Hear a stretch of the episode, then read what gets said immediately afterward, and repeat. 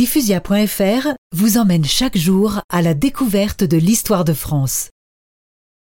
François Ier fut sacré roi le 25 janvier 1515 dans la cathédrale de Reims. Il avait tout juste 20 ans. Son entrée dans Paris le 15 février donna le ton de son règne. Vêtu d'un costume en toile d'argent et incrusté de joyaux, il fit cabrer son cheval et jeta des pièces de monnaie à la foule.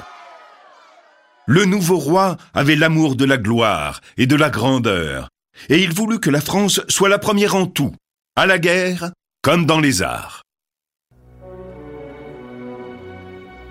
François Ier voulut tout de suite rétablir la présence de la France dans le Milanais, d'où elle avait été chassée trois ans plus tôt par les Suisses. Il fallait donc frapper un grand coup.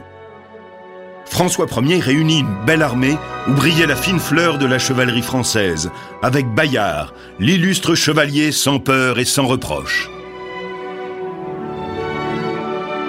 Au printemps 1515, François Ier ordonna le rassemblement des troupes à Grenoble. Une armée de 30 000 hommes marcha sur l'Italie. Les Suisses tinrent la route habituelle du Mont-Cenis et l'armée française franchit les Alpes par une route secondaire au prix d'incroyables difficultés.